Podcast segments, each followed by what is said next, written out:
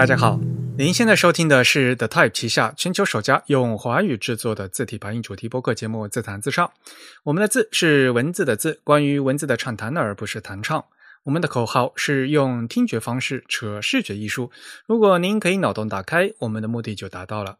我是你们的主播文川西畔东营居 Eric，我是主播黄浦江边清蒸鱼钱蒸鱼。虽然在荔枝 FM、网易云音乐、微信小程序还有小宇宙这些平台上面都能收听到我们的节目，但是还是强烈的推荐大家使用泛用型的播客客户端来收听自弹自唱。毕竟我们是独立的播客啊，不依赖于任何一个平台。我们主站的地址呢是 the type 点 com，嗯，欢迎大家与我们交流与反馈啊，推荐使用邮件的形式。那我们的邮件地址呢是 podcast at the t o y 点 com。Podcast 的拼写是 P O D C A S T，The Type 的拼写是 T H E T Y P E。我们的联络地址是 podcast at the type 点 com。如果您喜欢自弹自唱呢，也欢迎加入我们的 Type 的会员计划。因为我们的播客只有声音没有图像，但是如果您加入我们的 Type 会员呢，每个月将收到我们精心制作的一份会刊啊，这是一份。嗯，PDF 形式三十多页的一一份电子杂志，那里面呢有我们播客的扩展阅读，那您就可以一边听播客一边看我们会刊里面的扩展读文，而且我们的会刊已入选了东京 TDC 的二零二一年的年鉴，我想这也是唯一一家获得设计奖项扩展阅读的话语博客。我们对会刊的内容和形式都非常有信心，也欢迎大家的加入。那有关会员的详情呢，请登录我们的网站 the tai 点 com/slash members 啊，请注意是一个复数的 s。那会员的费用呢是每个月的四英镑啊，相当于三十五块钱人民币啊，给我们主播一杯咖啡的价格。那我们的自弹自唱节目呢，也承蒙大家的喜爱啊，已经满六周岁了。现在我们进。已经进入第七年，六呃，我们六年来啊都是隔周二播出，永不跳票啊，所以呢，也大家呢可以把握好这我们播出的这个周期。今天呢是我们常规的第一百六十一期节目，大家听到这一期节目的话，应该是九月二十八号哈，九月份马上结束了。那其实我们九月份的会刊呢，嗯，已于九月二十一号，也就是中秋节当天啊，发送给大家。这一期呢，其实也是一个加料的环节，因为我们里面呢有一个不定期的长篇。这一期的封面呢是我拍的照片啊，主题是吃鱼。其实那个是我在摩洛哥里面拍的，其实是这就是超市里面拍的一张的照片，然后也有一个那个阿拉伯文和法文的标签这个是我们会刊啊，希望大家能够喜欢。那么今天呢，其实我们已经好久没有做这个听众反馈了，那。嗯，先花点时间来给大家做一下听众反馈吧。振宇，你是不是给先给大家念一下？好像十四号是吧？这有朋友来写邮件啊，我们可以先看一下这位听众来信的内容。他这封邮件的标题叫《关于网页 CSS 字体的版权疑问》，他要求的署名叫 S Rabbit。我念一下他的正文。二位主播好，本人所在公司近日将内部统一开发平台的网页 CSS 中的 font family 全部改为黑体。他这黑体是有个引号的，就是 言下之意就是在这个 CSS font family 直接写上黑体两个汉字吧，应该是，并称因为收到过方正公司的律师函，不可以在网页中使用微软雅黑。我本人对此感到极度的疑虑。我认为，只有在图片、海报、出版物等中使用到微软雅黑，才需要购买授权。如果连在 CSS 中使用微软雅黑都要被方正告，那整个简体中文互联网世界都只是在给方正打工。如果 Font Family 只写了 Arial，最后 fallback 到微软雅微软雅黑了，也要被方正告。我认为，公司负责平台开发的技术人士。根本不懂字体授权是怎么回事，也不知道为什么收到方正的律师函，就只知道一刀切的连 CSS 中的字体也不让用。因平台主要用来开发公司内部管理系统，这导致我们日常只能在低分辨率 Windows 机器上面对黑体这样一个恶臭的东西，甚至我连跟他们沟通都无法沟通。他们无视我关于 CSS 配置的说法，只说不能用，嫌黑体不好，可以用思源黑体，根本不在一个频道上。不知道我理解的对吗？百忙之中多有叨扰，祝节目越来越好，也祝二位主播越来越好。这是他九月十四号发的邮件哈。嗯，那次应该念叨扰是吧？不是，不是叨扰啊？是吗？不知道，如果我念错了，大家不要在意啊，大家可以去查查一下这个词典。好吧，好，嗯，很显然他的这个想法是对的嘛。CSS 如果都不不不让你写的话，这个世界就 太可怕了。对，我们可以简单解释一下这里面技术原理，就是我们在网页的 CSS 中，你在 Font Family。里面写了一个字体，其实不意味着客户端真的会调用这个字体来显示这个字符，也不意味着这个字体就以某种方式被使用了。它其实更有点像他在建议他的终端客户端，如果有可能的情况下，会选择他所建议的这个字体来显示某一些字符，就大概是这样一种一种技术的原理。所以。其实我们写了，也不意味着这个字体真的就会被调用，它还有很多情况要被考虑。对，嗯，不管怎么样，我给他进嗯写了一封邮件嘛，回信，然后我还是先把这个邮嗯回信念一下吧。S Rabbit，你好，感谢你的来信以及对本节目的支持。我也觉得你的理解是对的，但是出于严谨，还是去帮你问了方正的销售，结果他们拖到今天才给我正式的书面答复啊，如下，下面引用。关于您提到的问题，我们内部沟通后回呃答复如下：这个用户的理解完全正确。在网页中使用 CSS 方式调用字体时，是否显示该字体完全取决于客户端的电脑。如果电脑中安装了 CSS 调用的字体，就可以完美显示该字体；否则，会用系统缺省的字体显示。因此，以 CSS 方式调用字体的行为并不侵权。如果用户还有其他的疑问，可以让他直接联系我们。啊，这个是方正给我回的邮件。那当然了，方正销售的联系方式到处都有，我就不贴给你了。啊，其实关于这些，网上也有好多文章嘛。那时候在看的，好像是一篇那个优设嘛，他们也也写过那些文章嘛，对吧？这个事情就是微软雅黑。它其实是嵌套在 Windows 系统里头的。我们写 CS 的话，只是建议呃浏览器去去调用这个字体。如果是这是一个 Windows 的系统，然后它有这个呃字体能调用的话，那它可以把这个字体拿来显示。那在显示这个范围之内呢是完全符合微软雅黑嵌套在这个 Windows 系统里面的符合的它的这样一个用法嘛？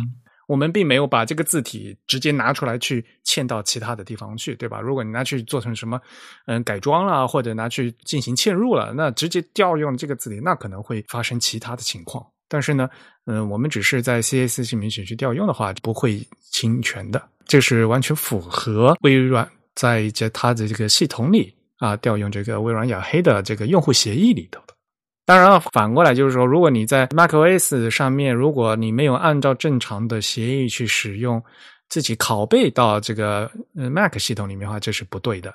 但是又有另外一个话题，如果你在 Mac 上面装了 Office，然后这随着 Office 呢又带了微软雅黑的话，那么 你这你在 Mac 上呢是执行这个 Office 的这个用户协议的话，那你使用微软雅黑在在 Office 里面使用也是没有问题。所以就是说，你看你怎么用这个字体，你这个字体是随什么样的这个用户协议和这个授权的范围来用的。这是最最基本的一个思路了。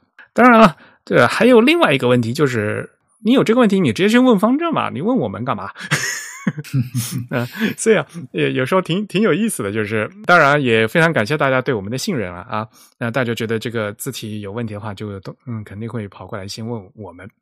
说实话呢，其实这个事情我们也觉得应该是这个样子，但是因为大家也知道方正他们的法务部嗯活动的比较勤快。所以呢，经常会去发这个律律师函。这里面有两点哈，就体现嘛，因因为这位听众他也说嘛，就是因为他们的技术人员并不太了解，就是负责这个平台开发的技术员根本不不懂字体授权是怎么回事。也根本就不知道这个 sys 调用和嵌入啊，这个是完全不同的字体授权。那惹不起的话，我还用不起嘛？就是一刀切嘛，对吧？这首先，一般的这个技术人员对这个普通的字体授权的知识过于贫乏，所以这个还是挺蛮悲哀的一件事情。所以呢，越是这个时候呢，大家就越应该多加普及。嗯，另外一点呢，就是说实话，我。为了帮这位听众朋友确定这个事情呢，因为我工作关系的话，也认识很多这个方正嗯市场部的朋友嘛，所以我就直接呢去问了方正市场部，想让他们呢。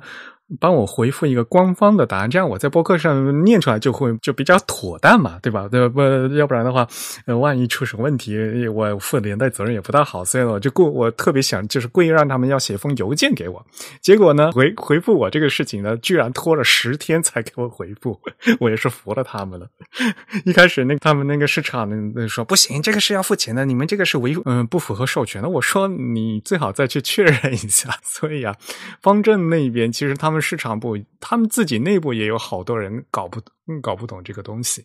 说实话，微软雅黑的这个事情本身就是做的非常不嗯非常不妥。我的意思是，方嗯方正和微软两家他们在谈这个用户协议的时候，就本来就谈的非常不妥，这样给用户造成了这么大的麻烦。其实相对来讲的话，在 macOS 系统上的字呢，相对来讲会授权是比较简单的啊。大家的可以相对来，大家可以过去看。比如说，有些字是不让嵌入 PDF 的，那就是不让嵌入；有的是只要在系统能嗯装上系统的，那你拿去商用也没有关系啊。这个呢，授权都写的非常清楚的。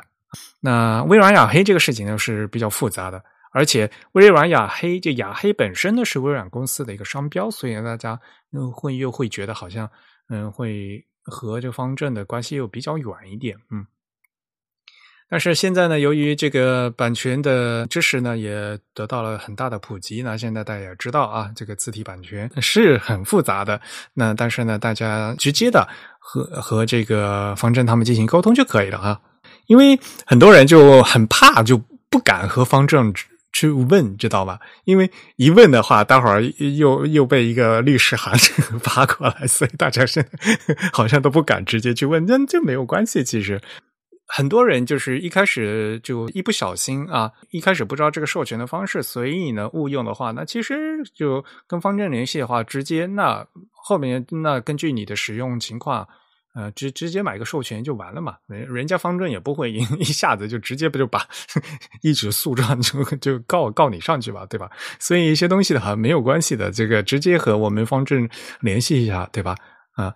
当然了，如果你觉得是没有必要用方正的字，那么我们比如说用开源的，比如说用思源，对吧？这个也是妥妥的，就不会有这个授权的一个这样一个担心啊。当然了，就是什么情况用什么字体，这个设计师有个设计师的考虑。那各种情情况，我们的大家的平台呀是。嗯，大家内部的这个项目的具体情况都不一样啊。那的，反正我们还是再一次的啊提醒大家，就是因为用户嗯这个字体的授权目前方式还是比较复杂的，请大家一定要尊重这个知识产权，然后呢，一定要和这个字体的厂商确认好一开始的你这个授权的范围和模式。嗯嗯啊，这里我们可以再进一步的补充一些知识，以便。我们的听众如果要从事相关的工作的话，会有一个大致的参照。呃，我们可以把微软雅黑这个事情扩展到任意的一个商业字体上面。呃，比如说，我希望在网页中有可能显示出某一款商业字体，但其实我作为一家，比如说我作为一家商业公司，我并没有购买这款字体的授权的情况下，在这个情况下，比如呃。不仅不仅限于微软雅黑，任意一款商业字体，你可以把这个字体的名称写到 CSS 的这个 font family 的这个 fallback list 里面。呃，但这个时候你的网页在客户那边，在用户那边，它不一定会显示为这个字体，但也有可能会显示为字体。但无论如何，其实。在用这个字体的是客户端的那个具体的用户，而不是呃这家提供网站的公司本身。也就是说，假如说这个用户他获得这个字体的来源是有问题的，那么侵权的其实是这个用户本身，但并不是这家在这个 font family 的这个 fallback list 里面写了这个字体名称的那家公司，其实这一点上，呃，这个责任的归属是是分开来算的。但也有一种情况，呃，这个提供这个网站的，或者说提供这个网页、提供这个网络服务的公司本身，有可能会牵涉到侵权，会有这样一种可能，就是提供这个网站服务的公司本身，它将这个希望在网页上被显示的字体的文件。存储到自己的服务器上，然后用调用 Web Font 的形式来调用了这款字体。那么在这种情况下呢，这个公司如果没有获得没有一个正正确的方式获得这个字体本身的授权的话，它就有可能潜在的会有一个侵权的问题。所以，如果大家搞清楚了这两点，就搞清楚了显示在网页上的字体究竟是来自于。公司提供的服务器还是来自于用户本身的电脑上安装的那个字体文件。如果你区分出了这一点，你就会很清楚的知道这个呃潜在的侵权责任会在哪一方。嗯，好，关于这个字体授权事情还是蛮复杂的。我们看一下，嗯，有空找个机会，应该找一些权威人士来跟大家 聊一聊这个事情啊。嗯，好。嗯，那这条反馈就做到这里哈。下一条是刚才是九月十四号对吧？那下一条九月十五号的听众反馈。九月十五号也有一封邮件，我们先念一下他的邮件正文。他邮件标题叫《从段落标记到项目符号》啊，他的正文是下面这样的：自弹自唱播客共建，恭喜自弹自唱六周年。第一百六十期节目以段落标记符号为主题，我想提议你们能否对项目符号（括号英语 bullet point） 日语日语这怎么念？Goto kigo，Goto kigo，Goto kigo，行头记号（括号结束）做一期节目。我有时会看到日本品牌产品的用户手册（括号英语国家版本）。但是有一个元素让我分心，就是项目符号。有时两到三个不同的项目符号出现在同一页。下面这位用户他在邮件里画了一个表格，这个表格上面列述了非常多的符号吧，就是简单来说，就是潜在的可能被当成项目符号使用的那些符号。呃，同时他给了一个参考链接。接下来，它后面还有两段文字，我再念一下。英语国家通常会使用 U 加二零二二这个符号来作为项目符号。如果需要二级项目列表，会使用 U 加二五 E 六，但不会用其他符号。当我看一些用户手册时，即便是用英语书写的，我也会因为各种各样的项目符号而意识到这是来自日本的。日语的输入法确实能让用户很便捷的输入符号，因而很容易在日本的文稿中看到不同的项目符号。你们能不能讲讲日本人选用这些符号的原因和历史背景呢？另外，日本的公司好像没有意识到，在面向日本以外的市场时，最好把呃圈和叉这两个符号，分别是 U 加二五 CB 和 U 加二七幺七，换成呃勾和叉，其中勾的这个码位是 U 加二七幺三。还有，我看到用圈带圈的一二三和。一个单独的摄氏度符号，而不是括号一二三和这个度和 C 分开的两个字符合起来的这个摄氏度符号。我看到用这这这两组符号，估计也是来自日本。OK，它的正文就到这句，它正文比较难念啊，因为有很多字符啊。最后的落款是宋宋时期，署名是 BW。他上次也给我们写过邮件，我记得。嗯，感谢这位朋友再次给我们邮件哈。嗯，那刚好嘛，就是我们上期谈到这个段落记号，我觉得我们是可以在另外找时间来谈这个 bullet，就单纯西文的 bullet，我们可以拿出一起讲。但是我觉得他讲的是另外一件事情，就是日本公司的一些呃，比如说产品手册的这个本地化做的很不好的事情嘛，对吧？这个事情不仅是日本有了，的中国也有嘛。很多人在把中文翻译成英文的时候，居然还留着中文的顿号。首先，大家都好像都都知道有个所谓的什么全角半角的这个标点符号的问题，这英文里面没有顿号的呀。啊，然后像他后面说的嘛，就比如说圈一、圈二、圈三这种所谓的全角带圈字符嘛。对吧？这个在西文里面一般都不用。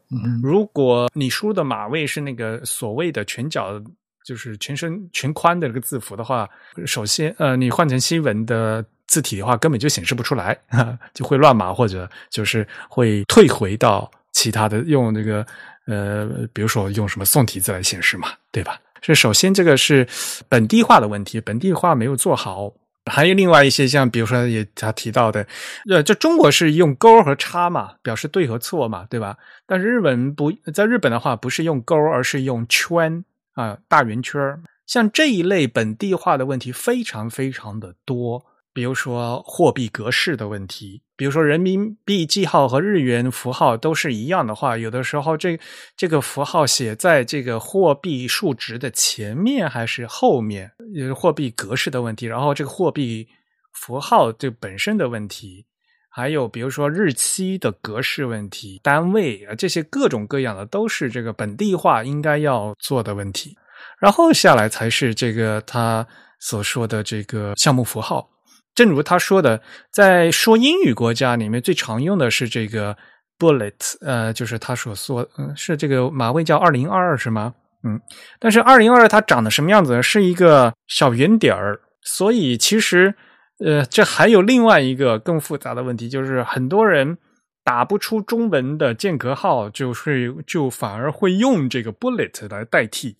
现在在中文的这个网页上还经常看到啊，使用。Bullet 项目符号来去替代中文的间隔号啊，中文间隔号就经常是，比如说在外国人人姓和名之间那个小黑小圆点嘛。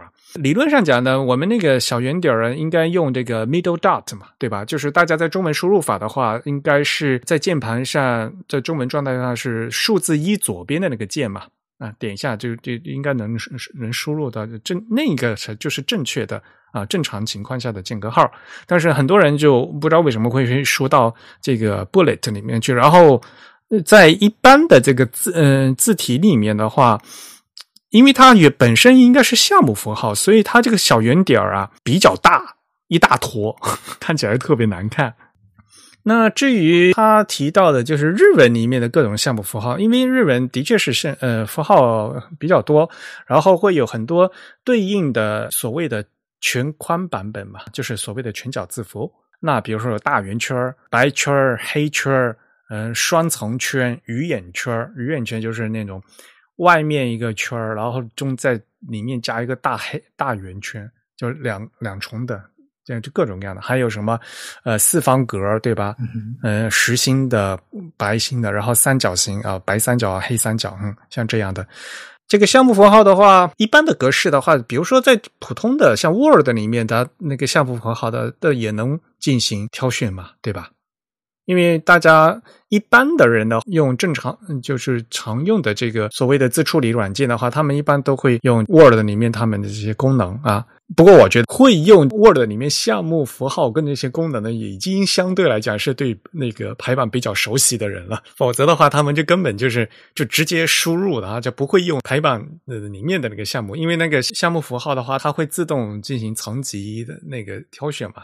嗯，程序员朋友他们知道，大家都会比较系统的会用缩进，然后 会用这个，比如说简单的 Markdown 这那样的格式去写嘛。那但是，一般没有这个排版知识的朋友的话，他们就跟跟就硬打出来的嘛。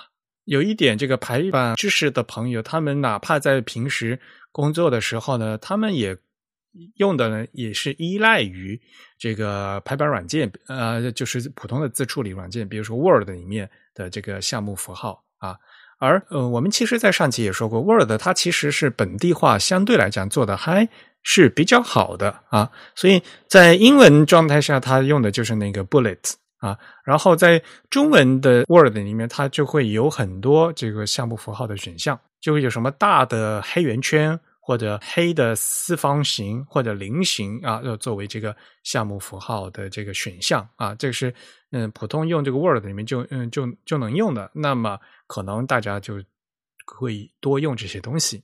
那当然了，如果用这些东西你放在西文的这个文嗯文档里面，就会非常奇怪嘛，对吧？而且首先，如果你用了那些刚才所所说的那些全角风全宽的那些符号的话，你用西文字体根本就显示不出来啊。所以这个有好过好多层级的事情，因为一个层级呢是这个呃本地化的事情，在什么地方要用什要说什么话嘛，对吧？所以呢，你在西文里面就应该用西文字体，然后用西文的符号；那用中文呢，就应该用中文字体、中文的符号。日同样的，你是用的是日文的话，就要用日文的字体、日文符号，看起来是最顺的嘛，对吧？然后，如果你要缴的话呢，那看起来有时候会代用啊，就就发会发生各种莫名其妙的事情。嗯，然后再加上字符的编码和字体的问题的话，就最后做出来这这这个稿件的话，就会乱七八糟的。嗯，怎么说呢？像日本的这些公司啊，他们也是参差不齐。嗯，一些日本大公司的话，他们本地化做的还是蛮好的。但是小公司的话，这个嗯也是要有多烂就有多烂啊。你要是懒的话，也但是随便做一个文档的话，也是差的要老命的啊。这个日本的字体排印也是一样的，大家总觉得好像日本的字体很好怎么样的，可是大家看到日本街头的话，也是各种各样莫名其妙、奇怪的字体排版，但也都是有的。嗯，我们只能说场景是比较丰富的。不过这些符号其实有的时候它存在一些模糊地带嘛，就是我们不能。呃，非常刻板的去参照 Unicode 对一个符号的语义的定义来来完全阐释一个符号究竟应该怎么样去使用，就这两者之间其实是有一个模糊地带，或者说有一种争议空间的。不是说 Unicode 定义了一个符号，它的语义是这样的，那么这个符号只能被这样来使用。因为呃，归根结底，我们使用一个符号的时候，其实我们追求的是它的视觉结果。呃，说的极端一点，我们甚至可以把一个字符设计成，把它的 glyph 设计成跟它的这个 character 本身的定义完全不一样的一个状态。但是，它在一个实践中呢，它如果能起到这个表意的作用，那有些情况下其实也是可以的。但是，因为我们现在大多数是在一种数码的媒介上，我们要求这个文本的可交换性，所以 Unicode 会对每一个字符呢都有一种最基本的定义，它的语义是什么。啊，它是为了统一这个呃文本的可交互性，而在一个具体的实践中，其实这样的可交互性有的时候是不需要被严格去考虑的。比如说，特别是在印刷品上，印刷品上其实一个字符它被印出来之后，你根本不知道它背后曾经在这个计算机中使用的码位是哪一个。那么这个时候，我们可以更侧重它的视觉结果是否符合我们的预期。比如说，呃，我们在做项目符号的时候，我们未必一定要挑选一个呃。Bullet 的字符，或者说一个在 Unicode 的意义上的 bullet 字符，我们想要挑选的无非是一个符合我们设计意图的一个黑色的圆点，或者是别的一个什么样的符号。如果这一点能满足的话，那么在很多情况下其实也是没有太多的问题的。呃，就我希望我们的听众能有这样子的一种一种思维方式吧，就是不要完全抛弃 Unicode 的对字符的定义，但是也不要完全依赖 Unicode 的对字符的定义。呃，大家在具体的使用场景中，应该结合自己的需求去取舍这两者之间的，就自己去平衡这两者之间的这样子的一个关系。指数的话，你它原来用的什么东西，你根本就不知道吧，对吧？因为它看着就是最后的这个效果而已。对，刚才很重要就是说到一点，就是这，因为我们是一个信息传播的一个可交互性嘛，我们现在在网页显示或者怎么样，这个这个字符是可以复制粘贴的呀。而且 电脑它记录的是这个码位，而不是这个形状嘛，对吧？所以这会导致现在大家很纠结这怎么用的这样一个问题啊。嗯，那当然了，像梁海他 Unicode 专家，他不一直说不要太重视这个所谓的这个语义的这个事情啊。所以大家还是要多了解这里面这中间的一些这个层级的一些关系。对，其实这个问题跟上一个听众他的这个问题也有那么点关系，因为我们可以看到，比如说现在像网页，它也会越来越多的使用 Web Font。那为什么要使用 Web Font 呢？其实就是将这个样式也给你传输过来，对吧？就本来如果我们没有 Web Font，其实一个字符它在用户那边会被显示成什么样，我们是非常不确定的。所以我们需要一套呃。像一种公共协议一样，像一种公共的约定一样，我们约定，当我传给你这个字符的码位的时候，你就应该把它显示成接近这种样式，接近一种规范的模板化的样式。它的样子其实已经被大家约定好了。那么这个时候呢，我们只要保证我传过去的这个码位是对的，那么它大概显示成什么样子也是可以在我的预期范围之内的。但如果说我们其实可以同时把这个符号把这个码位显示成什么样子的这种 这种视觉状态也传输到用户那边去，那么其实这个时候我们我们在很多情况下就不需要太去纠结我们传过去的这个码位是不是还对。如果说我们不考虑这份文本还需要被呃交换到别的什么应用场景中，如果我们说这个文本只需要在我自己的网页上显示的正确，那么这个时候。呃，如果我的字体或者说我通过一些其他的技术手段可以保证它符合我的显示需求，那其实也是没有什么问题。就单纯从一个实践层面来说的话，嗯，但是你不知道用户会不会再复制粘贴到文本上面去，然后再进行再加工嘛，对吧？这个啊，对，就如果我们要保证这个文本有一个最大的可交换性，那么我们就需要去依赖一个呃为可交换服务的这样子的一个公共协议。那 Unicode 就是很好的这样一种公共协议，但如果说我们这个需求不强烈，或者说这根本不是我们需要考虑的，这本根本不是我们在做某一个具体设计时要考虑的场景的话，那其实大家就可以不要太过纠结这个问题。对，就是这个问题纠结到什么程度，其实它依赖于你你在实践中你的需求是怎么样的，或者说你对你这个设计的目标是怎么样来定义的。啊，不过话说回来，呃，我我们顺便吐一个槽，也是和这个我们第一封这个听众来信有关系的，就是我们现在呃中国大陆这边的字体厂商对于 Web Font 的字体授权过于的严格，以至于现在没有太好的这个 Web Font 的这公众的一个服务嘛。像上次是 W 三 C 他们做的那个 Web Font 的这个普及率嘛，在东这个在中国大陆是一片黑呀。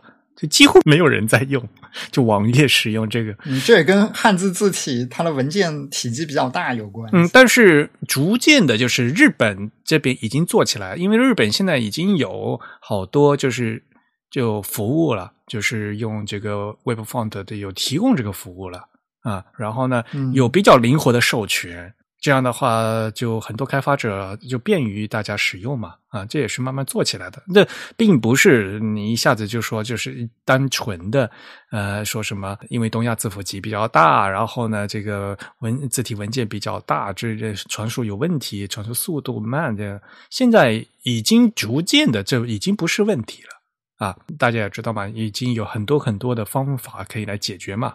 去什么动态子集呀，或者怎么怎么样？我们现在已经有很多种方式来可以来逐渐的提高这个就所谓的 Web Font 的活用性嘛。那现在逐在中国大陆的话，几乎就只有这个大企业他们自己弄才行。当然了，如果你要退一万步来讲，现在中国国内几乎大家都不用猫尾网了，只只使用微信公众号的话，那那就是另外一个事情了，对吧？嗯。对，其实那个 Web Font 在企业大企业用户上，呃，据我所知，国内的这些大的字体厂商，他们都是有这个呃一对一的企业服务，可以为你解决，提供一定程度上的解决方案的。但是确实没有面向更广泛的这个呃零碎的小的客户使用的这个解决方案，就是没有一套呃大家随时想用就可以用的这样一套解决方案，不像西文的这个 Web Font 会有一些。我作为一个个人用户，我想用一个 Web Font 也会比较简单的就可以接入到那个服务中去。我们确实还缺少这样的基础设施。对，在西文的话，比如说我至少呃，我一个个人博客，对吧？我要进行这个 Web Font 的定制的话，也是相对来讲比较容易嘛，对吧？嗯，然后嗯，你想用了，然后你想付钱，那这这怎么怎么用？然后这个授权是怎么？嗯，这个渠道和这个价格都是非常公开明了的嘛，对吧？但就是这个事情的话，在中国内地的话，好像做的还非常不好啊，所以现在大家就只能，嗯，很多的就是自搭平台嘛，就是也非常辛苦，嗯，所以的这个事情还是需要再加把力。我们就先先先回到这里吧，对吧？那关于这个真正讲的 bullet 的话，我们真的是要看下次有什么时候有机会来再好好整理一下这个东西，好吧？那也感谢这位的听众来给我们的这封邮件。好，呃，还有一封是吧？嗯，二十三号有位听众，嗯，对，呃，这位听众好像是把邮件发到了 The Type 的那个官方信箱里，是吧？Hello at the Type 点 com 是吧？就是我们原来那个 是支付宝账户，那个支付宝账账户已经关掉了，是吗？啊，这个账户在在，呃，但是我们的播客的那个 podcast at the type 点 com 的支付宝账户现在应该已经关掉。啊，我们有几个支付宝账户？我们现在只剩一个。对，嗯，好吧，嗯，我也念一下他这封邮件啊，这封邮件的标题是请教 iOS 十五中文标点符号的改变问题。正文是您好，然后第一段直接是一个 Twitter 的一个链接。然后第二段，正如这位朋友在 Twitter 上所说的，iOS 十五的中文标点符号有了这样的一个变化，请教这个设计有何意义和依据？署名是 Ku Kusa 张。然后我我给大家念一下这个 Twitter 的这个文字。这 Twitter 是一位啊，他的 ID 怎么念？Tra Tralatry 是这样念吗？就托拉顶嘛，啊，蛮有名的那个 iOS 开发者，对。嗯，这个 Twitter 的正文是这样写的：iOS 十五 Beta 二的这个变化有点让强迫症受不了，不知道是不是 bug。如果你输入了一个全角标点，那么默认它的宽度只有半角的，只有等你输入了下个字符后，才能看到它是全角。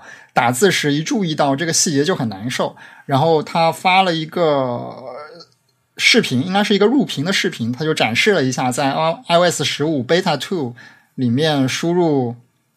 这个系统的那些输入框里面，他在打一个字的时候，比如他这里面打了一个感叹号，你会发现那个感叹号后面那个光标呢，就呃紧贴着这个感叹号的 glyph，但它其实输入的是一个全角的感叹。我们知道全角的感叹号一般来说，它会在这个就这个感叹号本身的这个字符轮廓的后边有大概半个字符左右的这个空白区域，就他会发现这个空白区域在一开始是没有了，只有当你再输入下一个字符之后，这个空白区域才会显示出来。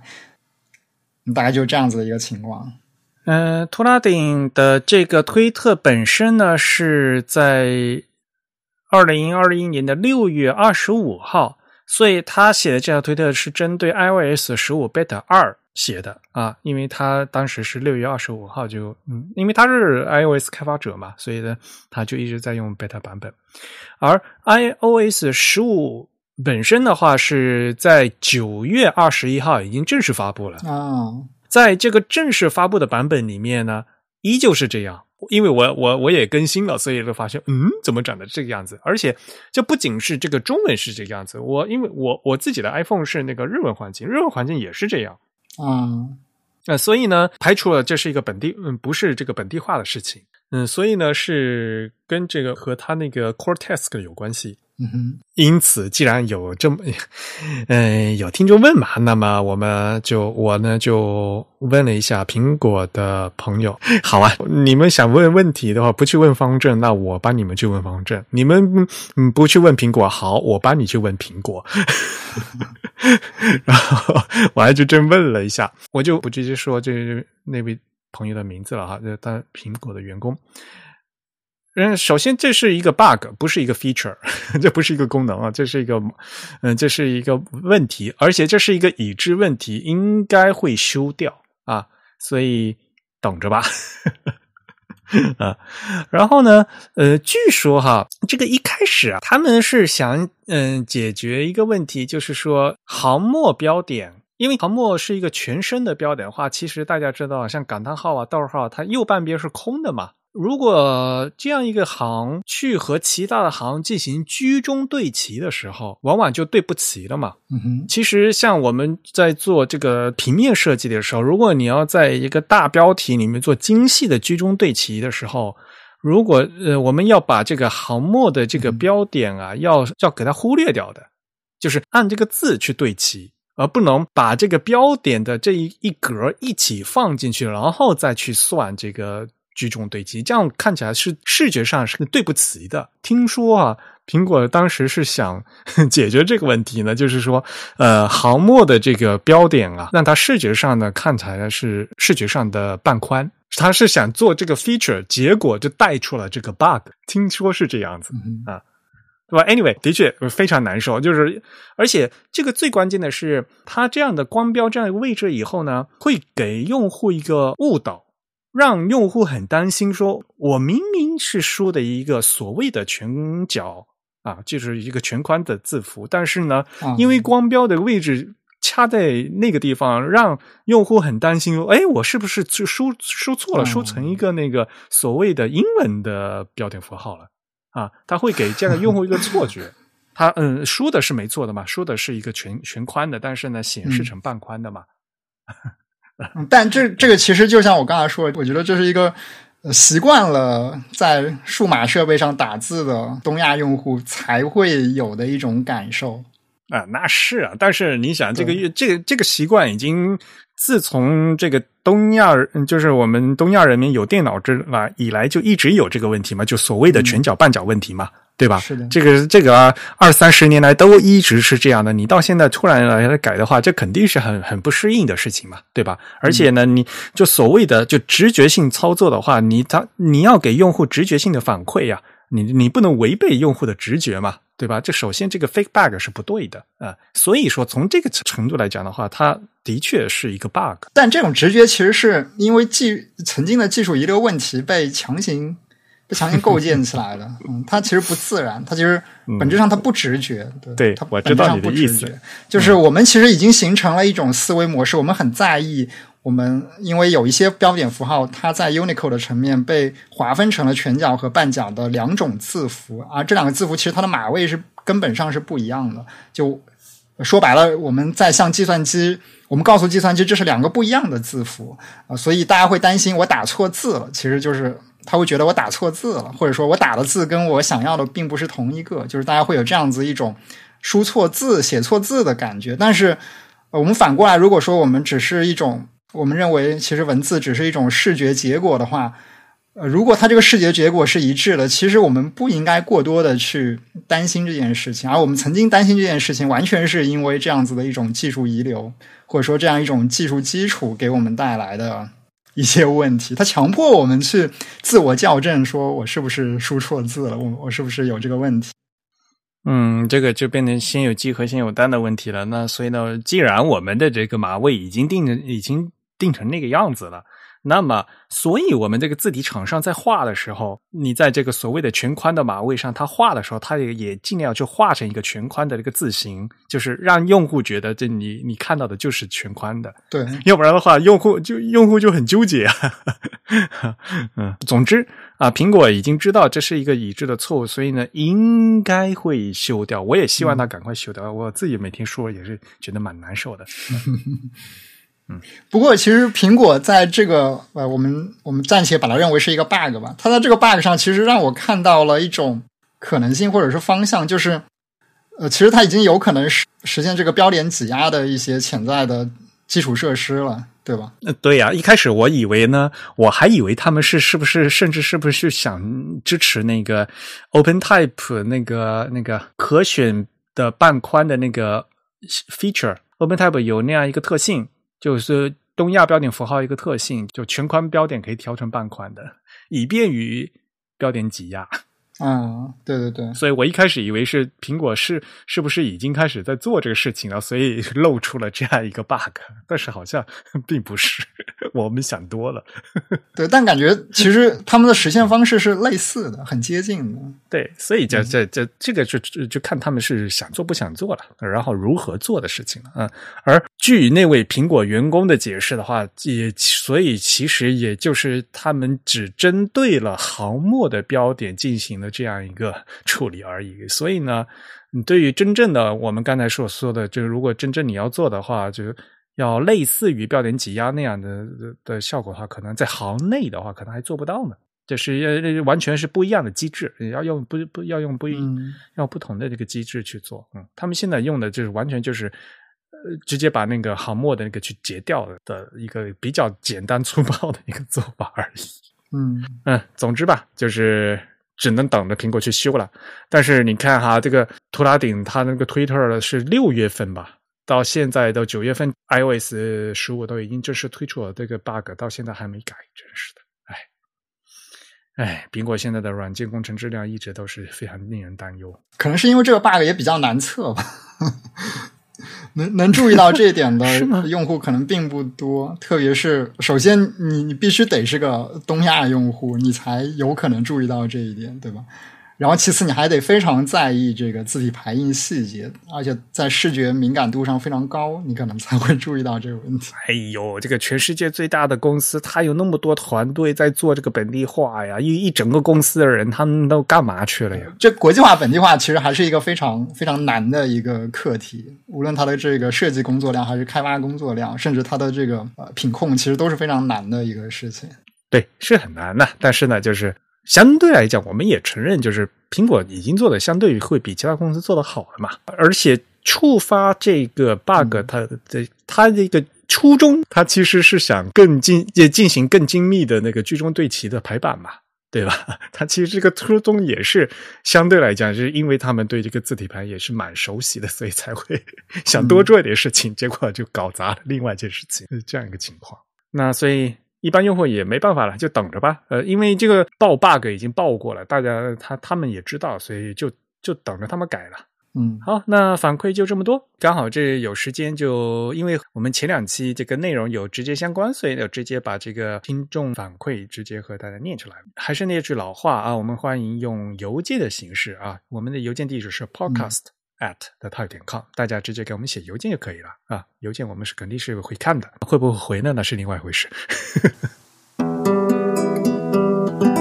因为今天的话，估计这时间也不是很多，我们就直接给大家讲几条新闻吧，好吧？现在都已经是九月份，九月份、十月份其实有很多的个个字体活动，我们趁这个机会和大家介绍一下吧。当然了，第一条呢是跟我们自己的 Type 有关系啊。我们的的 Type 的 Mira 啊，也是经常来我们节目做嘉宾啊，女嘉宾啊，Mira，Mira 她会在十月十六号在成都参加 TED 啊超级演讲啊啊 TED 成都的二零二一的年度大会。十月十六号在成都的麓湖水上剧场，那这次他们的中文主题呢是一五一十啊。英文主题是 On the Table。那这次呢，成都的年度大会有很多讲者啊，而且是各行各业的，说不同的主题。演讲嘉宾哈，有什么播客制作人啊，有考古学者，有嗯心脏外科医生啊，有各种各样的人。那么 Mira 呢，这次他们呢，以也就是代表我们的 Type 啊。可能会跟大家多聊聊城市字体的一些事情吧。那嗯，也欢迎大家多多关注。因为 TED 他们那个标准门票啊，是一点一点放出来的，我不知道现在这个门票还能不能买啊。我们也会把这个链接啊放到我们今天的那个 show notes，也就是我们的节目简介里面去，大家可以过去看哈。泰。特他们那个标准票是三百九十八块钱一张，早鸟票早就已经卖光了啊，剩下那些 VIP 票的话，可能会会比较贵啊。嗯，然后接下来我们给大家介绍一下国外的一些字体活动。疫情还非常不稳定啊，反反复复，所以呢，现在的国际。上的这些字体大会基本上呢，还是放在了这个线上啊。这个实际的这个面对面的大会，估计一时半会儿还没办法举行。首先给大家介绍的是 Type Weekend 二零二一啊，这是一个，这是我非常推荐的一个字体活动。嗯，现在呢已经开放注册了。那二零二一届的活动本身。时间呢是九月三十号到十月四号，而且这是免费的，嗯，非常推荐，因为这个是一个国际的活动，嗯，主要语言呢是英语，所以呢，我们也是非常推荐。如果大家对这个自己的英语有信心的话，我们非常推荐大家到这个这个新的活动里面去。这次呢，他们也把这个演讲呢分了好多个主题。啊，比如说有 guidance 啊，像比如说关于字体教育啊、字体评论啊、批评啊、教学这样的话题，然后呢，还有 art 啊，像一个艺术主题，比如说书法呀、呃美术字啊，然后字体设计呀这些东西，然后还有 tech 就是技术主题啊，真正的字体技术软件啊，一些创新的东西。还有一些是 history 字体历史，嗯，字体散步，还有这种各种复刻呀，就这些学术研究啊，还有 emotion 啊，这个这个情感上的东西，像一些字体活动啊，一些表达，还有我们字体社区啊，它主要呢，呃，最后还有一个 relationship 啊，关于这个字体排印，还有呃品牌啊，字体商务这些运作之类之类的。这次的活动非常非常的丰富。我翻了一下，这次我觉得他们这个内容啊，几乎可以和那个 A Type I 进行比较了啊。全世界各地的都有啊，也不仅仅是拉丁字母系的啊，也有很多像比如说呃印度的、南亚的，还有像阿拉伯这样的各地来的各种各样的文字相关的一些呃讲者都参与进来，所以非常有意思。我个人也是非常期待。那么，演演讲者里面 也是我们自弹自唱的嘉宾梁海啊，他也是 UNICO 专家嘛，他将给大家讲一嗯做一个演讲的题目叫 “UNICO is not for you 啊，UNICO 不是给你准备的，像估计他是给想给大家讲，实际上呃就是 UNICO 专家们他们在做的一些是什么事情啊？他也前段时间也跟大家讲，其实。大家也不要太去纠结这个 Unicode 那马位表上面那个字形啊，那只是一个推荐字形而已。你想设计成什么样子的话，是字体设计师的事情，它并不是嗯跟那个码表并没有有太直接的这个强制的一个关系。说实话啊，就说大家对这些事情啊，对 Unicode 啊，还是有很多这种呃模糊的认识和误区的。所以呢，我估计他的这个演讲是想讲这个内容。当然，我个人的话还是蛮期待就 Richard 的伊西达啊，他其实是我们那个 W 三 C 的本地化组的组长嘛。那所以呢，他给大家会嗯会介绍一个 Unicode 嗯 Character Tool 啊，就是 Unicode 的字符的一个工具啊。因为他在的这 GitHub 上面做了一个 Web App 啊，对各非拉丁文种的。支持工具可以检查啊，这个到底能不能用和支持到什么程度啊？嗯，所以他是给大家介绍一个工具。嗯，大家也知道吧？因为我和振宇现在都参都参与这个 W 三 C 的那个中文排版需求啊，中文支持的这个工作啊。其实这个 Richard 是我们的组长，我们我们的头儿。哎，你见过 Richard 不？你没见过哈？啊，对。啊，他因为啊，对，以前他是来来开会的，啊啊，就电话会议是吧？但是，对对对，电话会议，而且呢，Richard 如果 Richard 来的，就大大家要讲英文嘛。后来后来 Richard 说，说没关系，没关系，你们开你们讲中文排版是你们就用中你们就用中文吧，我我不参与。对，Richard 是一个很有意思的人，嗯，对，我在日本见过他好嗯一两次，是一个做事非常非常认真的一个学者型的。人物，嗯嗯，对，大家可以去看一下他的那个他个人的那个主页吧。就下面他那主页其实是一个目录，他做了各种小工具的这个目录。那些小工具每一个都都有特定的功能，都是跟这个字符交互比较多，就跟 Unicode 的相关的一些功能。然后也有一些简单的跟字体相关的一些功能，或者是一些工具性的一些页面，大家可以去看看看有没有自己能用得到的。嗯，我觉得很好笑的，就是因为他他的 GitHub 的名字叫 R 十二 A 啊，他就把他那个名字。头尾字母留着，然后中间 中间用数这个字母个数。那些很长的名字的人，好像都挺挺喜欢这样子来缩写。英语不是都那样吗？对对，I 十 N 和 I 十八 N 嘛，不是经常都有都有那些乱七八糟那种词嘛？就是那个本地化和国际化嘛，对吧？对对对，internationalization 是吧？就国际化嘛，这个词因为这个词太长了，是以 I 打头，N 结尾，中间有十八个字母，所以就简称 I 十八 N，超简单粗暴的一种缩 一种一种写法。对对对，互联网那个投资圈里面有一个非常著名的投资人，他不是也是这样缩写自己名，叫 Anderson 什么什么的，叫 A A 十六 Z。对啊，就是像他他们这种字，因为就是名字太长不写嘛。对吧？美国人不是现在经常嘛，对吧？什么邮件太长不看嘛，什么 too long no read，对对，就都要各种莫名其妙的缩写了，呃，很很搞笑。这再话说回来，这个这 Type Weekend 的这个二零二一还是有非常精彩的演讲的啊，而且他们那个线上的系统不错，我之前参加过他们其他的那个演讲啊，他们那个呃网络会议的那个系统非常好啊，制作也非常的好，呃收音效果也非常好啊，所以我非常推荐，嗯，免费的嘛，对吧？那呃不管你们看不看，我反正是已经注册了。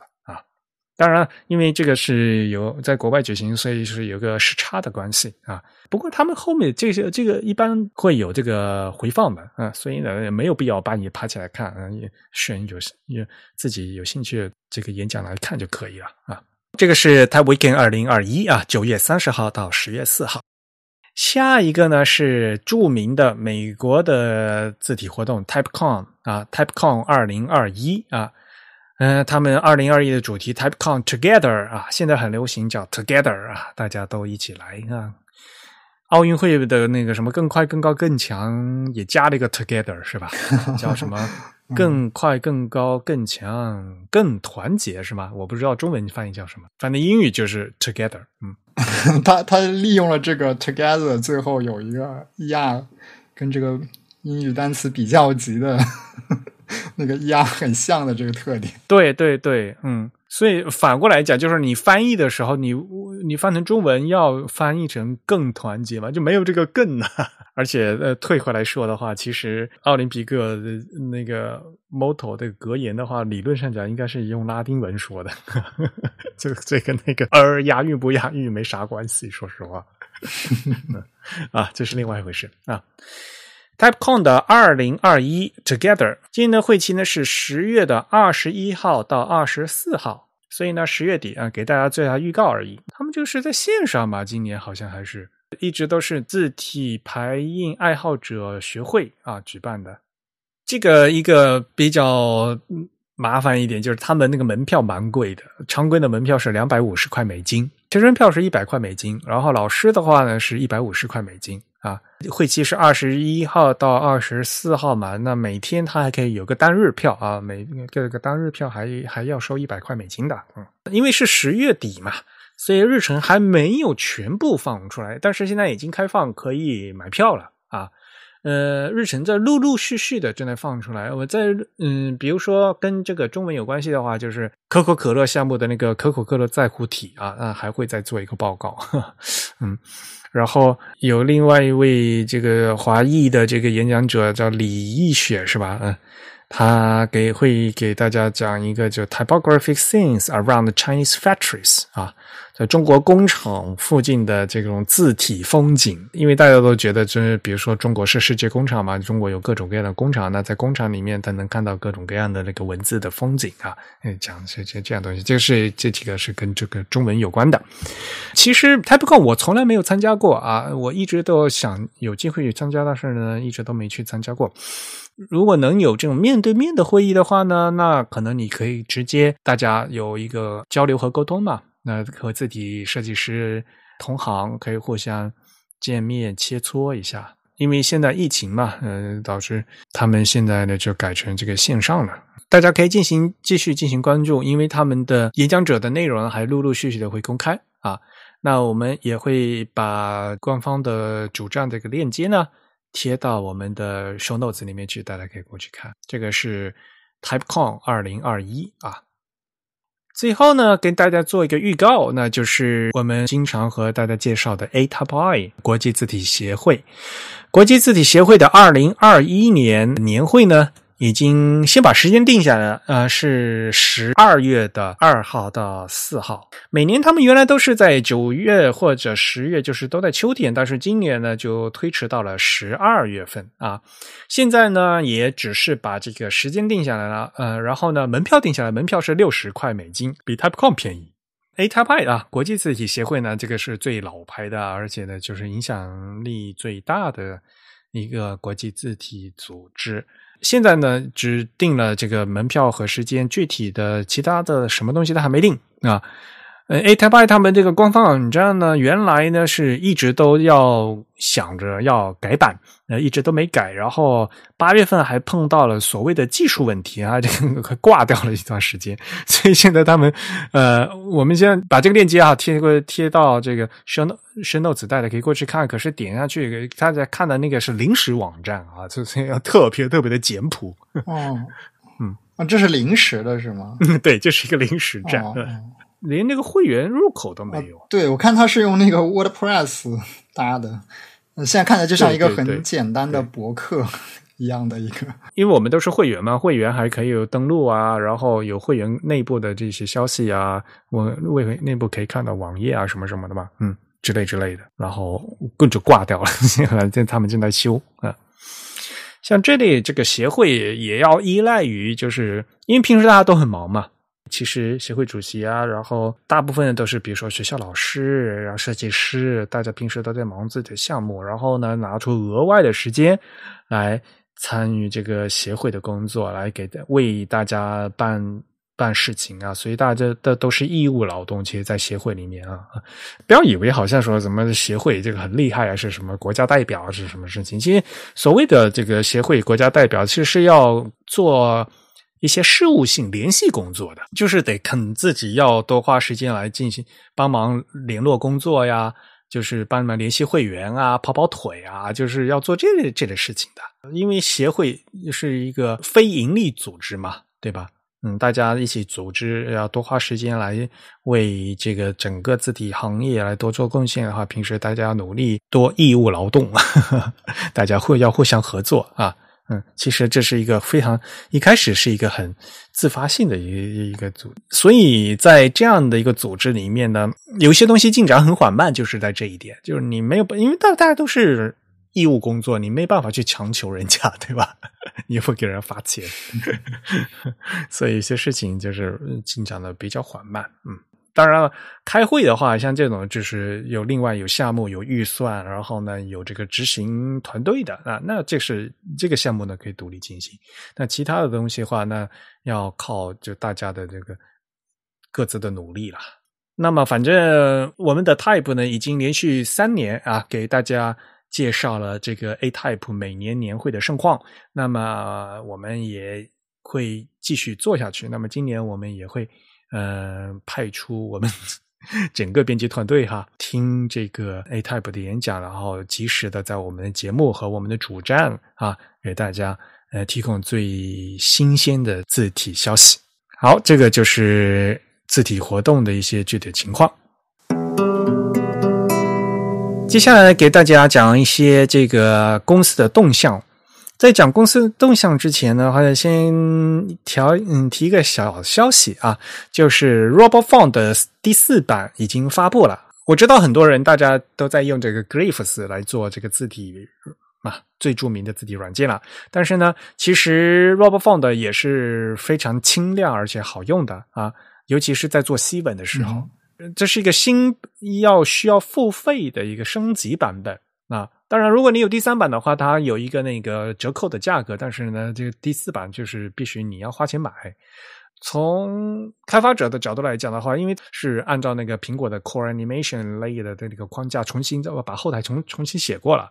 所以呢，对于他们来讲，这个相当于就把代代码全部翻了一遍，这个是完全新的一个 软件了。对于他们来讲，当然了新的版本有很多新的功能，嗯，也不知道大家能不能全部用上啊。我个人觉得蛮有意思的，就是他们这次这次在新版本里啊，就特地强调有全面的呃二次被被 GI 曲线的支持啊，就是可以画这个。二次曲线就 True Type 曲线了啊，因为大家都知道，我们很多人呢，嗯，现在在画曲线的都是用那个三次贝 GI 曲线嘛，对吧？就贝塞尔曲线啊，哈，那我一直说贝 GI 曲线啊，就是大家所说的贝贝塞尔曲线。因为 PostScript 像像阿杜比这一系列，大家设计师比较熟悉的那个钢笔工具啊，都是这个三次曲线啊。但是实际上呢，在字体，尤其像 TrueType，他们很多都本身呢是二次曲线。字体设计师的他们的工具却绝大多数都是三次。那画用三次画完以后，然后还有要转一转一次啊，再降到二次，呃，经常会有这样的一个问题。所以呢，呃，很多字体设计师就说：“那我干脆我就不用三次画，我我用我直接用那个二次曲线画啊。”所以呢，在这个字体软件里面呢也需要啊，就是能够支持啊，全面支持这个二次曲线的这个的绘图的这样，那就绘制的这样的工具啊的功能啊，嗯，当然了，这个。二次和三次是不一样的嘛，对吧？你三次实实现的话要定四个点，那二次实现只有三个点。你那个就是就所谓的那个手柄的话，就是它只是一个点的那个挪来挪去，这个大概可能会一开始是不习惯的哈。但是呢，这涉及到这个曲线、这个质量、这个布点是不是原生的这样的一个问题啊？这其实好像我们在二次曲线、三次曲线的区别啊，我们在节目以前的节目也说过很多次了啊。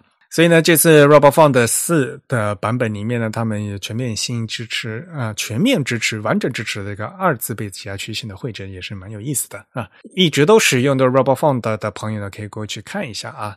但是呢，如果你用的是 Glyphs 的话，可能就跟这个没太多、没多大关系啊。好，这是软件更新的问题。嗯，其实我还可以跟大家先分享一个消息的，就是同样是软件嘛，阿杜比。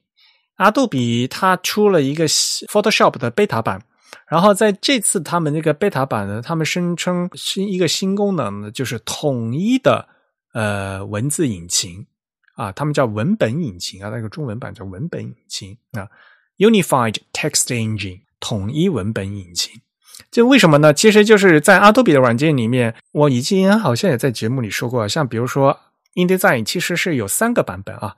一个是所谓的原版英文版啊，一个呢是东亚版，说是东亚版，其实其实其实是日文版啊，所以我们看上去是中文界面啊，其实那个功能全部的功能都是日文功能啊，这个是所谓的东亚版。然后第三个版本呢就是中东版啊，中东版呢是因为为了支持希伯来文和阿拉伯文这样从右往左排版的这样的一个，所以呢，他们的文字引擎一直都有三种啊。那么这次呢，阿杜比的他们尝试搞了一个统一的文本引擎，然后并发布在这个 Photoshop 的 beta 里面啊，这是他们官网在二零二一年九月十四号啊发出的一个消息。如果您是这个 Creative Cloud 的正版用户的话，你可以直接到他们那个 Creative Cloud 里面去下。啊，不需要什么贝塔会员登录啊，不需要，不需要的，直接到那个呃应用程序面板里面，里面有一个贝塔应用程序啊，里面就可以直接去装这个最最新的贝塔版本的 Photoshop，然后呢，你就可以过去看，在这个 Photoshop 里面的新版的属性面板里面，它结合了这个文字面板里面，它后面就有把什么东亚文字功能和中东文字功能都结合到了一个面板里面去了，意思就是说，你没有办法调那个选那个原来叫书写器，就是排版器了。在 InDesign 里面的话，里面不是有那个什么 CJK 书写器啊？原来叫书写器，但是我呃那个书写器这个名字是错的嘛，所以我就跟阿杜比说让他们改了啊。所以大家现在看新版的，就是我让他们改过的啊，已经改名叫排版器了啊，就是呃阿杜比。排版器，然后 CJK 排版器，然后一个全球通用排版器啊，既有这三种，然后各自还有单行排版器和段落排版器啊，这是阿杜比他们这个算算法的问题。而且呢，这个是我们在呃东亚版的里面呢可以看到六种排版器，而中东版里面的话，另外还有就给阿文版他们有从右到左的，他们阿文两端对齐也是一个非常复杂的一个算法嘛。因为大家知道，在阿拉伯文，他们在做两端对齐，并不是优先拉开词句，而是优先拖长字符啊。因为阿拉伯的那个字母不是一个词里面那个字母不是很多都是连着的嘛啊，必须要拖长那个字母，呃，那个拖长的那个部分，他们叫卡西达啊。所以卡西达的设置就有好有那么很复杂的有五六种，选择不同的卡西达的这个连接方式，然后进行不同算法的选择。这个是中东排版的的一个特性。那东亚特排版特性的话，大家可能会相对来讲比较理解，就是比如说我们经常说的所谓的标点挤压啊，就中文排版功能啊，还有呢，像笔头尾的功能、标点悬挂的功能啊，这些的这典型的这个都是呃东亚的排版功能。然后它把它无非呢统一文本引擎呢，就是在这个面统一的放到这个面板里面去了啊。功能其实以前都是有的，也没有也没有新增啊，但是它就是把这个呃放到一个面板里面，可能让这个用户比较容易选。但是说实话，我还是很担心啊，这样的话添乱。说实话呢，同时能用这三个这么多功能的用户几乎没有，对吧？像比如说，我就几乎不用这个什么阿拉伯文的那个 k a s h i d 的排版，你放在那个面板里，你即使统一到那个面板里，我反正我平时也不用，有跟没有一样。啊，你这现在加上去，反而把那个面板弄得特别长，我还拉滚动条滚，要滚的很长啊，所以对我来讲并没多大重要。而且我总觉得把它个复合在一起以后啊，还是非常难进行这个自动的这个呃所谓的中西文书写器的切换，以及对这个混排，就是尤其是中西文混排，要选择不同的这个。设置的时候反而会添乱，嗯，这是我比较担心的。哎，其实我在想，就是 Adobe 它这个改版是不是它就是试图为了解决这个问题？因为其实现在，比如特别是 Photoshop 吧，Photoshop 它甚至在这个偏好设置里面，就在这个全局的偏好，它叫首选项，它一般中文它翻译成叫首选项，都比较奇。就它这个首选项里面，Photoshop 其实。它就有一个位置是让你选这个文本引擎的，对的，对。然后，当然，你你那个在这个段落面板里面，你还能看到一个选文本引擎，以及选择一些是不是要打开这个什么所谓的东亚功能还是中东功能的这样一些一些一些选项。就是，但是它是不是意味着就是，呃，它今后它希望就是我在一个文本框内，你就可以。混排各种，就理论上就混排所有 Unicode 的字符，类类似是这，他想实现这样一种目标，是不是这个意思？因为现在其实你基本上是做不到的，对吧？他因为我看他的名字是叫叫统一文本引擎嘛，所以它应该是把这三个引擎统一在一起了，而不单纯是这个面板上统一在一起。它后面的这个算法和那个文文本引擎，它这个嗯算法也应该是统一起来了。对对对，因为现在你其实呃，因为你一次你只能选到其中一个嘛，就文本引擎只能选一个，所以你在一个一个框里面，其实你只能排其中的一部分，你就你只能利用到其中的一种文本引擎，所以你只能是排出一部分。就你开了那个中东的那个，就等于这个东亚的就关掉了，就不能用了。对对对对。但是这个新版的 beta 里面呢，开了以后，这个是一个它不是一个互斥的选择。对对对，它会增加。啊，就是你可以同时用，但是说实话，你这样就是你混排的时候会非常乱，知道吗？但是它可能就就是它至少是不是它应该有可能实现混排了，就是就各种语言文字的混排。哎呀，不过我退一万步来讲，嗯，Photoshop 本来就是一个不太能做排版的软件，对吧？退一万步来讲啊，当然了，因为是阿杜比嘛，所以。我希望它现在呢，就是能几个软件，尤其是这个平面软件呢，能够综合一下，比如说把这个 InDesign 的那那些算法都都能统一起来。因为因为实际上什么呢？Photoshop 和 InDesign 和 Illustrator 他们肯定是不同的团队，所以呢，他们这个文字面板啊和这个段落面板看起来像是一样，但是有很多细节上是不一样的，哪怕。我们在以前一直都说，比如说它的 Kearney 啊，他们叫什么字字句微调是吧？他们中文翻译的，就 Kearney 的那个选项，那个中文翻译也都不一样。虽然那个项目的名字是一样的，但是它那个项目，比如说在 Illustrator 里面，他们叫自动嘛，比如说那个默认选项在在 Illustrator 叫自动啊，但是呢，在 InDesign 里面叫亮度啊，就是你这呃都不一样。当然，如果你说到这个中文化的话，那个 Photoshop 的那个是最最差劲的，嗯，因为它本来是它是做那个位图编辑软件嘛，对吧？它本来这个文字功编辑功能就不是很高。然后像刚才说的东亚功能里面，我们经常最说我们说最重要的就是我们原来说的标点挤压这个功能嘛，对吧？在 InDesign 里面叫中文排版功能，在 Illustrator 里面呢。有这个功能，但是它的选项特别少，比 InDesign 少得多得多，就选项少得多得多。嗯，然后在 Photoshop 里面，就好像在 Photoshop 里只有四个选项，而且你是不能详细再进行微调的。对，只有四种预设啊，它叫间距组合设置，啊，非非常非常绕口的一个一个说法。对，就翻译的什么鬼？它根本就不翻译。至少你在在那个 In Illustrator，它至少还会翻译成什么呃什么航模全角，什么航模半角，至少人家还知道这个是关于排版的事情。在 Photoshop，他根根本他就不翻译的，分它它直接知道间距设置一二三四，这知道我怎么选，就放弃了，就觉得什么鬼嘛，就是乱七八糟的。嗯，当然了。呃，退一万步来讲，我觉得阿杜比暂时先不要去搞这么复杂的事情。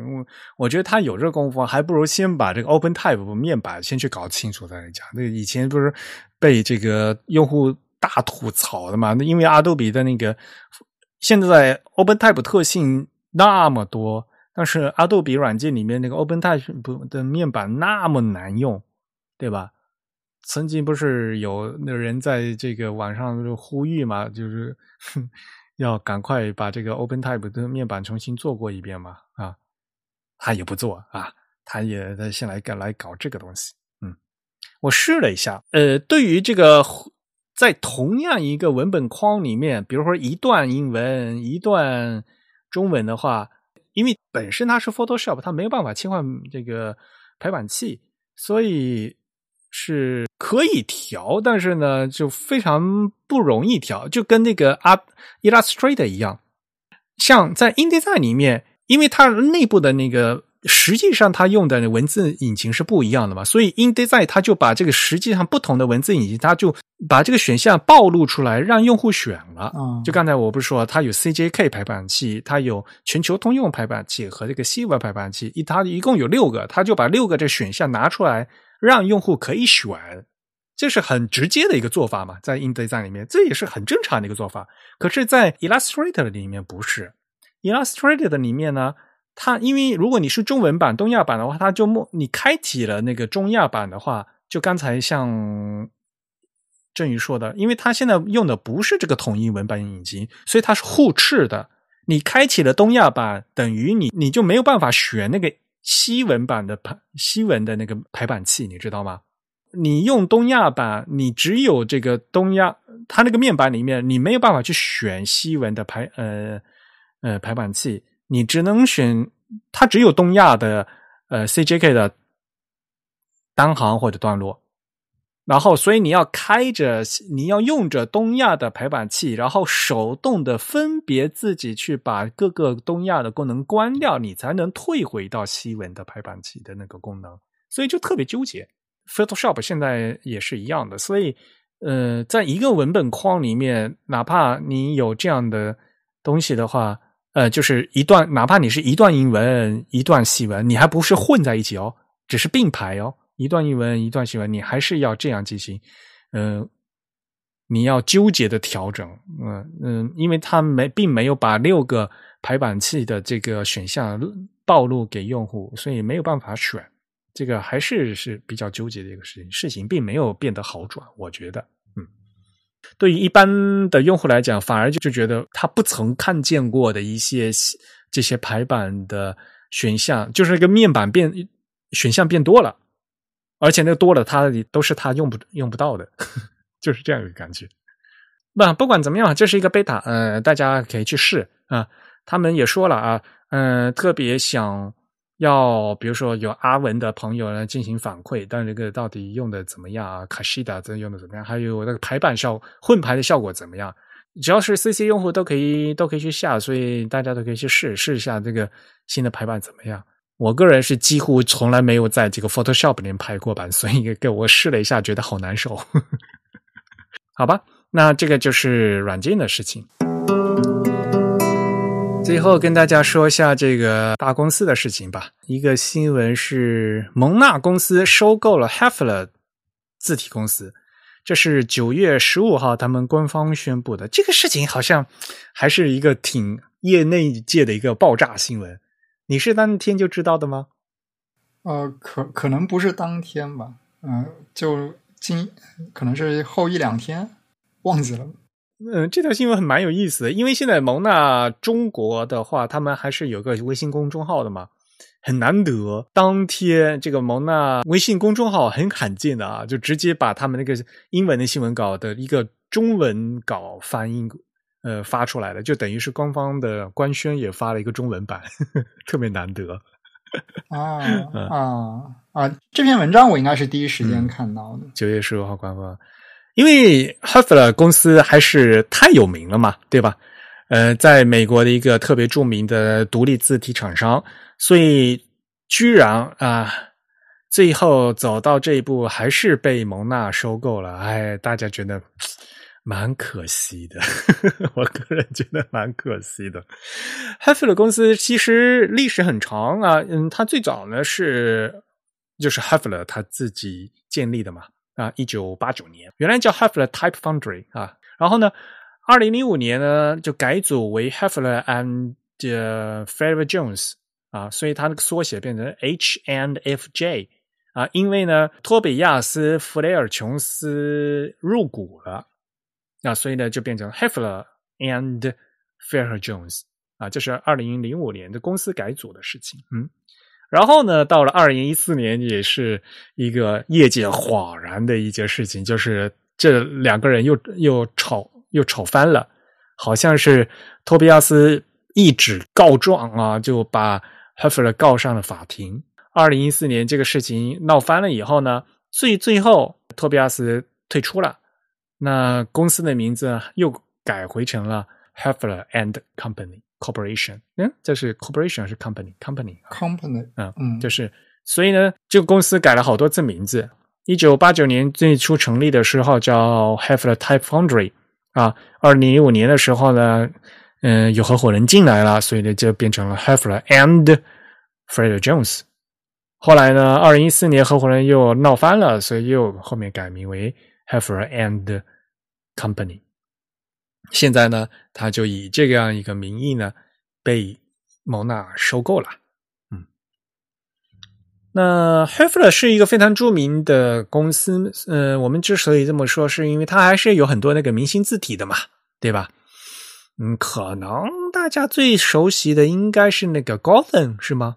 就是那个奥巴马竞选的那款字嘛。啊，这可能就是最著名的 Gotham 字体，哪怕。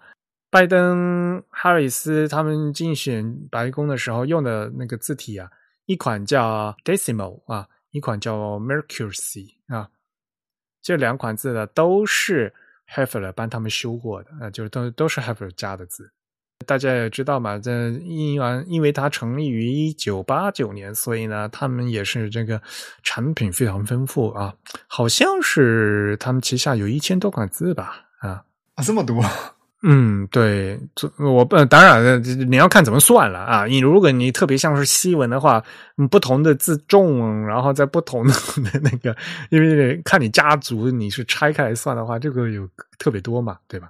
哦，我个人是比较在意，就是那个新闻稿，新闻稿里面它有一句话说，嗯，Heffler and Company 首席之西光，嗯，Jonathan Heffler 和 Kellen Bossier 呢。将借此机会离开公司，探索新的创意尝试。所以，就是 Heffler 就离开这个公司了，老板就不在了。老板把自己公司卖给了全球最大的字体厂商，然后他自己，然后他自己就洗手不干了，对吧？所以这个事情还看起来还是嗯非常微妙的。嗯，不知道他是不是会有一个。其实是另外有新的计划啊，不过说实话嘛，呃，他 Jonathan Heffler 他年纪应该是五十多岁吧，嗯，所以估计他们也觉得差不多了。就简单来说，就是蒙纳收购了 Hoffler 的公司资产，嗯，所有属于这个公司的资产都被好那个蒙纳买下，但是 Hoffler 本人他并没有去蒙纳工作，就大概是这样一个。我们可以简单的这样来理解这件事情。当然，对我第一想到就是，哎，这个蒙娜太有钱了，什么公司都买，对吧？然后，然后第二点呢是，像蒙蒙娜他们这种啊，什么公司都都吃。问题是吃下去了以后呢，他们又不好好消化。像那个最著名的字体商铺那个 MyFonts，对吧？MyFonts 它它是原来是一个店铺嘛，就卖各家的东西嘛。结果就是 MyFonts 被蒙纳收购以后，这个店铺里面的东西这个质量是越来越不好。好多一些自由厂商原来是在这个把东西放在这个 MyFonts 这个店铺里面卖的。然后呢，现在一些一些大厂商就好的那个独立厂商啊，都撤走了。所以呢，现在 MyFonts 那个店铺里面剩下的都是都是一些嗯，哎，质量堪堪忧的字体，真的是就没什么好货了，就感觉。当然了，大公司合并总是有这样的一个事情，然后呢，还会不停的改组嘛，可能。嗯，合并到我我这个门下来前三年，我还保持你这个公司的名字，你个品牌的名字，但是说不定，嗯，过三五年这个公司再进行改组以后，我就把你撤销掉了吧，对吧？这个是企业合并里面经常不断重蹈覆辙、不断上演的这样的一个 的事情，所以呢，我们也看多了啊，估计。嗯，刚刚合并的时候呢，它还会保留这公司的名字和这个品牌和这个组织，可能还没什么关系。可是呢，过三五年之后，它肯定是要进行整合的啊，它不可能嗯一直都那么放着。嗯，啊，我看了这个呃，Jonathan 他其实才五十一岁呢。所以我就觉得，嗯，五十一岁，而且说实话，对于字体设计师也无所谓退休不退休嘛，啊，对吧？你想画字的话，随便一直你想创作作品的话，一直都可以创作作品嘛，对吧？这何必在公司里面呢，对吧？嗯，特别好笑，就是我们有个朋友，呃，我就不说他名字，他那那也是扯嘛，就讲，因为 h o f l 他自己后来也不是和当年和托比亚斯两个人不是闹翻了嘛。对吧？然后现在呢，这个公司呢也不像当年那个那么景气、那么辉煌了，所以估计在手上还有这么一大批珍宝的，那能卖出去的时候，能高价卖出，还是顺手顺趁机转手一卖，其实也对他来讲也不是一个坏事。所以，我他他的这个评论特别好笑，叫什么？一个吃老本的小公司卖给一个吃老本的大公司，所以这也是天造地设的一对儿。嗯，或者呃，你可以换个，当然我不知道背后真实的状况是什么，但是我们可以换个角度来理解，就是说，呃，可能对于 h o f f 本人来说，将这个公司的资产一次性的卖出。和比他自己运营这个公司来获得额外的利润，这两者之间，他他选择了前一者，他可能个人认为这样的收益对他来说更大一些。对对对，嗯，因为毕竟我们知道，运营一个公司，虽然你既持有了这个公司的资产，而且在这个资产之上你可以产生新的利润，但是这个运营成本是非常高的，而且你未必真的有一种。就没有一个外部的保障，说你的原本的资产它能保值，就是这些都是没有保障可言的。所以他可能综合了各种因素，他选择一次性的卖出他公司现有的资产，来获得呃一笔一笔应该是数额相当巨大的这样子一笔资金，然后来做他以后想做的事情。不知道为什么，这我就一直想到那个自由工坊被这个莫里萨瓦。就是那个森泽收购的事情，嗯，这这说明运营字体公司并不是一件很简单的事情。对，然后还有个人脾气的问题吧。像我跟刘海也蛮熟嘛，对吧？而且当时就是收购这个事情，我比自由工坊员工还早知道，因为当时 刘海先跟我说了。刘海他是一个设计师，他不擅长经营公司，他不会，他特别不喜欢当公司老板，你知道吗？大家知道，运营公司是需要老板要看账的，对吧？要看要看财务报表的，要给员工发工资的，对吧？要要做要做，这个是老板做的事情的，就是 他。而牛海大家知道吧？他个人更喜欢就是做设计师的这个事情，而不是做公司运营的经理人的这样一个事情。这是两就两份完全不一样的工作嘛。对吧？而且呢，人有喜欢不喜欢和合适不合适的问题嘛。所以呢，说实话，就是对于牛海来讲的话，他把呃，嗯，他卸任这个呃公司的总经理，然后呢，把这个公嗯自用工坊呢卖给森泽的话，对于他来讲是如释重负。当然了，对于牛海来讲的话，因为他也六十多岁了嘛，对吧？这个。你如果公司是他自己，这个公司资产如果非常高的话，这个以后的继承啊、财产税啊，这个个人那个什么遗产税啊，都是非常非常高，这都还有很多这个后续的一些问题啊。所以呢，就每个人会有每个人的打算吧，嗯，所以我也相信 h u f f l e r 也刚好，因为这也毕竟是一个商务运作嘛，对吧？有有人愿意买，有人愿意卖，这那我们外人也不好说什么，对吧？所以现在呢，这个字体公司呢在不断的改组。哎呀，那现现在变成蒙纳公司是越来越大了，Monotype 啊，吃掉了好多好多公司。我们还是很担心的，就是说，呃，对于整个字体行业到底是不是好事啊？呃，我们也对于一个单纯的一个用户来讲，我们希望就是说，这个这个产业呢能够。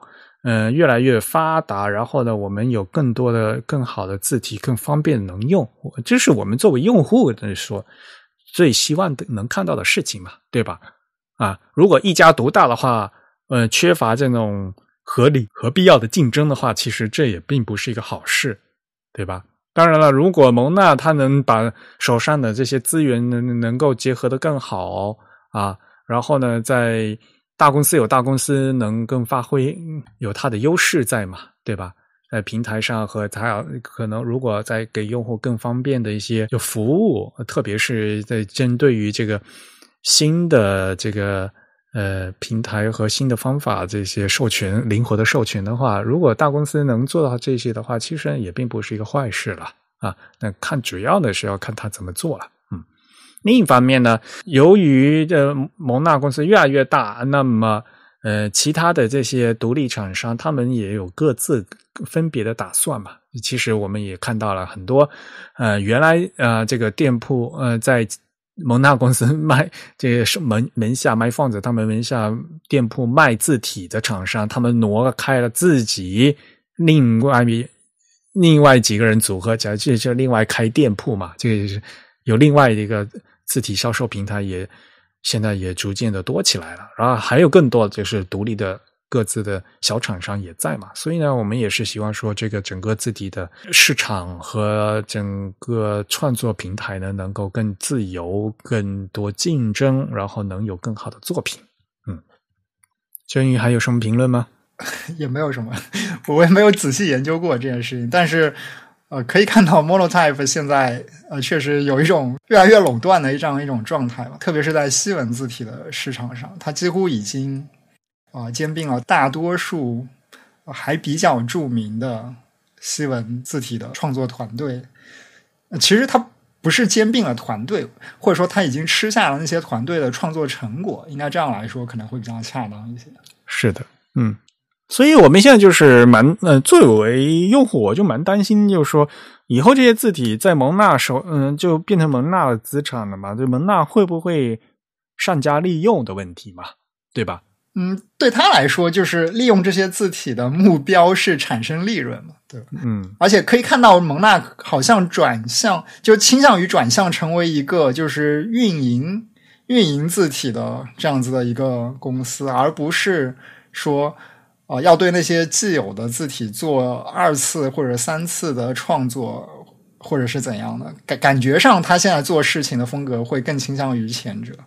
嗯，要看他们怎么做了。嗯，他们因为现在老换，呵 呵他们刚换了一个老板，所以也现在也不知道这个最新的状态是什么样子的。看一下他们又会有什么新的动向。嗯，好吧，那差不多今天就讲到这里。我看时间也差不多了，是吧？嗯。下面和大家介绍一下九月份会员抽奖的结果。那正如我们今预告的哈，九月份因为是我们播客的六周年，所以呢，我们抽出了两位幸运的会员。恭喜 ID 为 uuchl 和 Jack Lasat One，这他这怎么念啊？这不知道。J A C K L S A T 一啊。这两位会员，恭喜这两位会员获奖。那本月会员抽奖的礼品呢，是来自东京印刷博物馆的字体排印主题纸品福袋两套啊，包括精美的凸凸版印刷的卡片啊，还有信纸啊，还有 Eric 啊亲笔签名的字体明信片。那希望你们喜欢。嗯，哎，这个福袋是随机的吗？还是它其实是两个是一样的？这个要问 Mira，应该是一样的。就是因为我买的话，我都是买两套嘛，哦它应该是这个重新装过。所以它是一个大礼包，对吧？它它其实是一个像大礼包一样的。对，里面有各种各样的东西。对，因为日本的福袋它其实是一种像抽奖一样，有点像国内现在说的盲盒，对吧？我们就我们也是抽奖嘛。就你不知道里面是什么，你只有买下来你才能打开，知道里面是什么。其实蛮蛮坑的，对，就盲盒嘛，就呃，中国我觉得大陆用户应该很理解这个东西。就国内现在有一种很流行的销售模式叫盲盒，就你买下来，你拆开才知道自己买了什么。对，但是对于商家来讲，很多人很多人就是得那个是什么库存处理，就那看起来好像里面很多，但是很多都是你不要，嗯，并不需要的东 西。嗯，福袋的营销策略。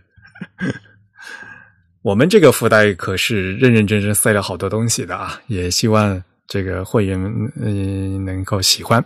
嗯，九月份呢马上就要结束了，我们十月份的计划和大家说一下啊，因为还是隔周二啊播出我们的播客。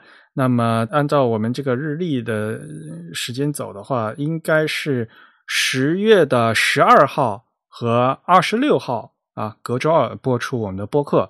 那么十月的十九号礼拜二呢，会发我们的会刊啊，第三十八期会刊。所以也希望大家啊，呃，积极参与啊，在十月十八号在籍的会员都有机会参加我们下一期的这个会员抽奖。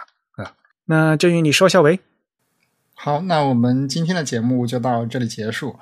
呃，如果大家有什么意见或者反馈呢，都可以写邮件告诉我们。我们的邮箱地址是 podcast at the type 点 com，p o d c a s t at t h e t y p e 点 c o m。同时呢，大家也可以在社交网站上关注我们。我们在新浪微博、在微信以及在推特上的 ID 都是 the type t h e t y p e。在 Facebook 上搜索 the type 或者搜索 type is beautiful，也都可以找到我们。好，感谢大家的收听啊、呃！本期节目是 Eric 在 MacOS 上剪辑制作完成的，我们下期节目再见，拜拜。嗯，拜拜。